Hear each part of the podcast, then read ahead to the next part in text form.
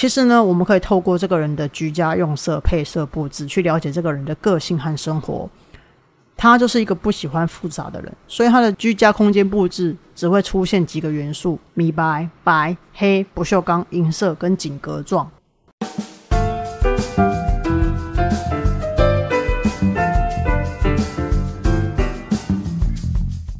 Hello，欢迎来到 Happy Halloween。我是想要突破舒适圈、正在发展新职业、发现艺术新趋势的室内设计师、转做风格师的 Win。今天是自说自话系列的 Win Win 说 B B Rasa 的 Lifestyle 与居家布置学。B B Rasa 的歌我不会唱啊，他的歌都太难唱，而且他的曲风是比较偏向电子流行乐的，你知道吗？所以我总不能在这边 B Box 吧？嗯，也不是不能呢，就我不会啊。我觉得可能。大家对于 B B Rasa 这个名字可能很陌生，但我跟你们保证，你现在上 Y T 去 key B B Rasa，他的歌你一定有听过，尤其是副歌部分。像如果你们让我形容 Taylor Swift 的话，我就会觉得 Taylor Swift 他其实他是比较亲民类型，但是 B B Rasa 他是比较有个性的，不论是他的歌曲也好，还是他的长相也好，反正呢，我觉得他整个 totally 显现出来的风格。就是非常的个性化，然后非常的强烈，非常很有他自己的味道。嗯，如果让我选的话，我会选 Baby r e s a 当我女朋友。到底关我屁事啊？没有，因为我觉得她就是一个很帅的女生啊，对不对？到底关我什么事？为什么我可以选他们？反正呢，一样就是这一集的节目内容，在节目底下我会附上 BB Rasa 的呃影片连接。那如果找不到连接的，可以去找我的 Facebook 或是说 IG 都有。那这一集的前半段呢，我会介绍一下 B B 这个人，还有他的 lifestyle。那后半段呢，我会介绍一下他的居家空间、他的空间用色、元素等等，那是跟室内设计以及他的布置比较有关系的。所以，如果呢你想要学习或更仔细了解 B B 这个人的居家空间风格的话，你也可以搭配着 YouTube 影片。那我相信可以让你学到很多东西的。那我们直接开始吧。首先呢，B B 她是欧美型的创作型女歌手。那她拥有阿尔巴尼亚的血统，出生在纽约布鲁克林。在音乐上的才华，其实她从很小的时候就展现出来了。在她小时候，B B 她就对乐器非常有兴趣。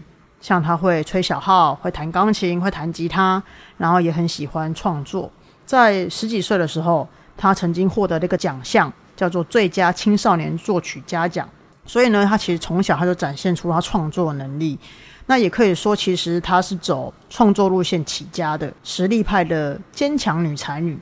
那他从那时候开始，一直都是走幕后的，所以你也可以说他的创作能力非常的强。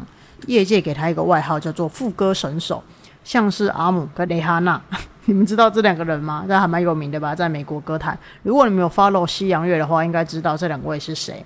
之前有一首歌非常的红，这首歌名叫做《The Monster》。这首歌的副歌呢，他的创作就是来自于 B B 之手啦。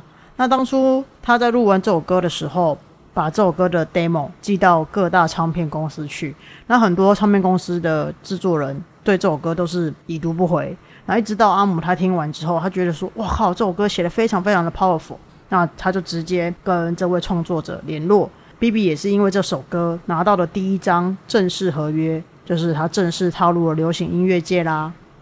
那身为创作者的他，他时不时会送自己的 demo 带啊，他自己写的歌曲啊，然后。唱唱送给歌手们试听，那也因为这样，很多制作人呢就会觉得说，哇，这个 B B 的嗓音实在是太独特了，所以有很多电音才子开始纷纷找到合作，这样，那有些人就委托他写歌，有些人就委托他来唱副歌，这样，所以呢，在他之后发行很多的个人单曲跟专辑的部分，都陆陆续续的取得非常好的成绩，那尤其是在这三年，他的知名度突然暴增。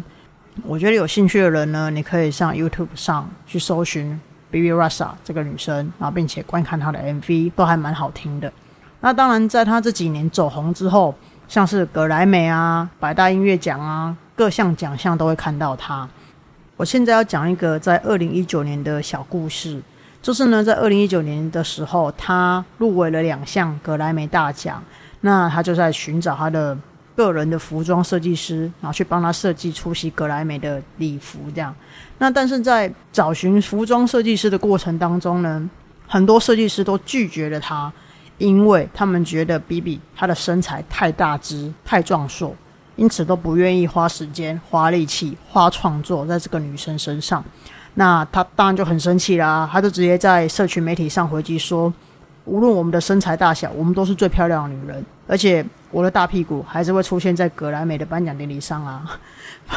我觉得应该这么这样讲。我觉得如果当你的身材被攻击的时候，很少人会直接这样子敢直接反击的吧。所以我就说吧，她是一个很帅的女生。他不只是长得帅，个性也帅，说话也帅，他就是一个非常有话直说的人。那面对酸言酸语啊，或者说不公平的待遇啊，或者打压他或贬低他的人，他大多都会做出正面的回应。那反正他就是一个不怕战的人啊。那但是他不好战，所以当别人企图要贬低他、削弱他的时候，他整个战力就会突然上升，斗到底。等下，我就觉得他们他会喜欢我这样说他吗？突然觉得好好笑。反正呢，他就是一个会捍卫自己个人特色的人呐。那他有一个很棒的信念是，不要让那些数字，比如说像排名啊、体重啊、销售量啊、三围啊，成为了你。你应该要活出你自己的样子。也就是说，他在格莱美这件事情之后，他就深信觉得一定要好好的爱自己，不管别人怎么说你，你都要好好的呈现出你原来的样貌，这样。好啦，那我们来了解他这个人在唱片圈这样子一个生活之后，我们现在来聊他的个人生活吧。嗯，他的生活模式，他是受到欧普拉的影响。那欧普拉曾经说过，说他每天都会放一张支票在化妆镜子前面，然后跟自己说，今天要为自己赚到这些钱。这就是欧普拉为他自己设定的生活风格，也是欧普拉每天都会跟自己玩的游戏。那当然啦，B B 就被这个游戏给启发了嘛。他觉得说，哇，这个游戏实在太有趣了。那于是呢，他就稍微改了一下，他就拿一张纸写下来，他就写说，我会写下一首红翻全球的神曲。然后他就把那张纸贴在他家门口，他每次出门的时候，每天都会看到，那也提醒他自己这个目标的存在。诶，果然这个方法奏效了。他在创作的这条路上，从来没有让自己失望过，也每次都达到目标，然后写出非常好听的神曲。这样，那其实我有去看过他很多采访啊，那他每次在采访里面，他都提到说，他非常喜欢自己是一个神曲创作家这个身份认同，因为他可以创造出一首首的歌曲，就是他代表他的生命目标，也就是他的 lifestyle。那所以说，他的生活风格是建立在创作歌曲上面。这也是每天他起床的动力，也让自己活在这样子一个模式里面。那他很喜欢把自己定位在作曲家这个角色，他觉得这是生命最棒的事情。那当然，他有一个很可爱的小日常，就是呃，B B 他从小他的耳朵就非常的好，非常的灵敏。那父母呢在客厅讲话，不管是讲他的好话，讲他的坏话，他都可以在很远的房间门门关上哦，都还是听得到。然后伊粉他父母就是讨论他的事情的时候，讨论的很小声，B B 他还是会听到，他还是会说 I hear that，反正都是一些很有趣的一些故事啊，所以他就从小他就有一副很好的耳朵，很好的听觉，所以呢，这也造就他每次跟朋友去吃饭的时候，他都会不小心听到别桌在说什么，那他也没有恶意要偷听啊，只是他的听力就是太好，那什么也听力太好也是很困扰的。他常常被他朋友形容是个偷听狂，那但他有一个很可爱的行为，我个人觉得很可爱啦。我不知道你们觉得怎么样，但我觉得很可爱。就是他只要遇到那种就是双方第一次约会见面那种，他就会忍不住一直想要偷听下去。你住哪里呀？哦，你住那里呀？哦，那边很好，很漂亮诶。那你有几个兄弟姐妹啊？你交过几个女朋友？你交过几个男朋友？哦，那你未来想要怎么样？反正就是他都听到这种对话，他就会很开心、很兴奋。哎，等一下，为什么我讲这一段，我自己也特别开心？那是因为我也会这样啦。就是我是一个很爱自己去吃早午餐的人。然后呢，我有一次，我也是听到隔壁桌。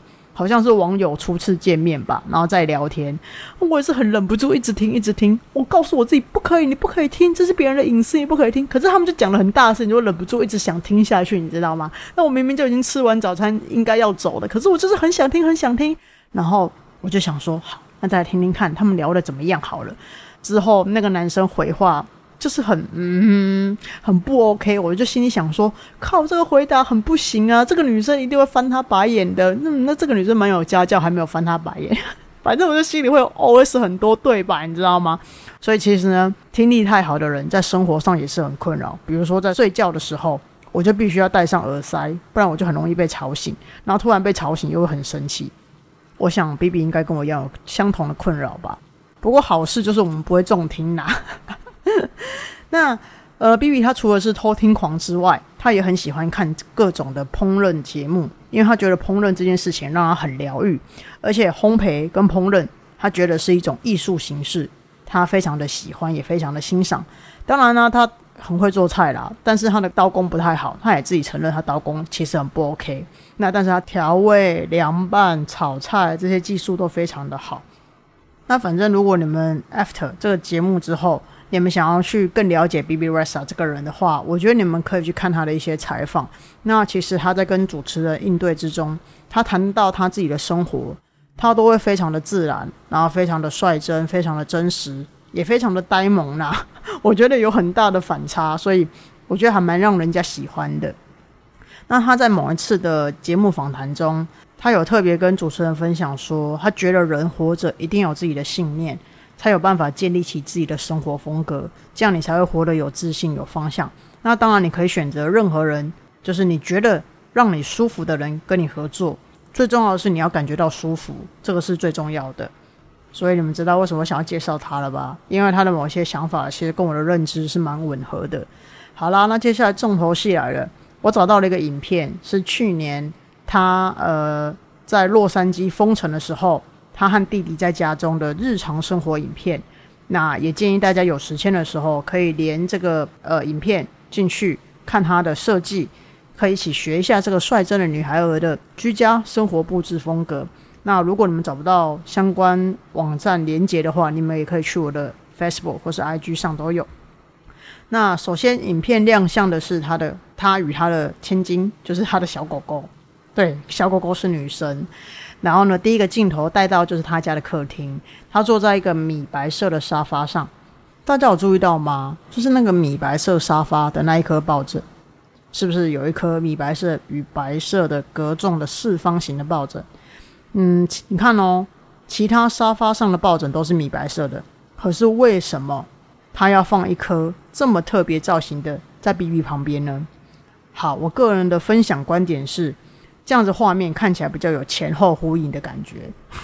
哎，我认真讲，不是在开玩笑，好不好？不信你们去看一下，仔细看看后面那个窗框是不是黑色铁件式的？那在元素上来讲的话，这颗抱枕的样式，它其实有呼应到后方的窗户的样式的感觉。那其实 B B 家里的颜色用色非常非常的简单，就是白色、米白、黑色，就这样子而已。那所以你可以仔细去看它的柜子还是台面，它都是用这三个颜色去做搭配。那细节呢，就是在五金上面，你可以仔细看一下它那柜子的抽屉把手。在整个影片的差不多四十秒的时候，大家可以将影片按个暂停，你可以仔细观察它那个矮柜的五金是不是非常非常的有个性。然后呢，他接下来会带你到他的另外一个房间，就是他放很多很多奖项，还有他作品的房间，叫做“黑黑之屋”。对，就是整间都是黑色的，连柜子都是黑色的。那它上面呢，放满了就是他得奖的作品，还有他得奖的奖杯啊、奖牌啊，比如说有 NTV 大奖，然后有迪士尼讲座，还有什么性感女神讲座之类的。当然还有他一些奇奇怪怪的收藏作品啊。所以我觉得放在黑色的房间里面。可以让整个作品啊，或者是说奖杯奖牌更跳出来。我觉得其实用到蛮好的颜色对比的。那接下来的画面呢，就会跳到起居室，那色调一样，它就会变恢复成为米白、白、黑色这样子。那墙面上所挂的画，也就是为了要呼应柜子的五金，所以呢，它的画框也选择用银色系列的。它这样子搭配，其实就是为了让空间看起来一致性。你看嘛，都说了，挂画、选画、挑画是在欧美国家来讲非常非常常见的技术。所以呢，如果你想要学习更多挂画布置的技巧，可以去参考我的书《风格是给你居家空间布置八十五法则》，在一百零九页到一百二十三页里面，通通都有讲到挂画的技巧，然后摆画的学问，还有画框如何搭配空间风格。然后想学习的人呢，记得去买我的书。那已经有买书的读者。你们听完这一集 podcast 之后，可以去复习一下，就是充分的、仔细的介绍到说，比如说工业风要用什么样子的画框，北欧风要用什么样子的画框。那如果说假设你是混搭风的，适合用什么样子的画框？我觉得大家都可以参考这本书。我们言归正传，因为 B B 的空间用色非常的简单，所以你可以看到那幅画，就在起居室的那一幅画，它其实里面的样式也是蛮简洁有力的。反正就是他在介绍各种墨镜的那个空间啊，就是他的起居室啊。那那幅画呢，用色色彩上跟造型也是非常的简约，它不会在空间里面喧宾夺主，反而可以让空间有加分的效果。接下来镜头之后会带到厨房。在厨房的台面呢，它是黑色系列的；厨房的下柜板，它是走白色系列搭配。意思是说，就是它台面是黑的，然后立面柜体是白色的。那五金部分选择不锈钢的拉把把手。那大家可以仔细看一下热炒区，就是那火炉那个位置的地方，它的立面呢是不锈钢的材质。我想这个材质是为了想要跟刚刚那些五金们做一个呼应。那当然，不锈钢的材质用在厨房也是比较好清洁啦。那他本身有一个生活的休闲习惯，就是他喜欢收集 T 恤。那他也不止一次在节目上大方介绍他的收藏品。那在这支影片拍摄的时候，也是刚好洛杉矶在封城的时候。那 B B 呢，他也是在自己的家里面隔离。所以呢，他的这支影片后面有提到说，也是因为这次隔离，让他明白之前可以跟朋友出去 hang out 是多么值得感恩的事情。所以呢，他在家里度过疫情。他认为最重要的心态就是不要意志消沉，要学习自我放松，然后呢，开始从一些小事情做起，可以让自己心情好啊，心情愉悦的小事情，这样子就可以让自己过得更充实，使自己过得更好一点。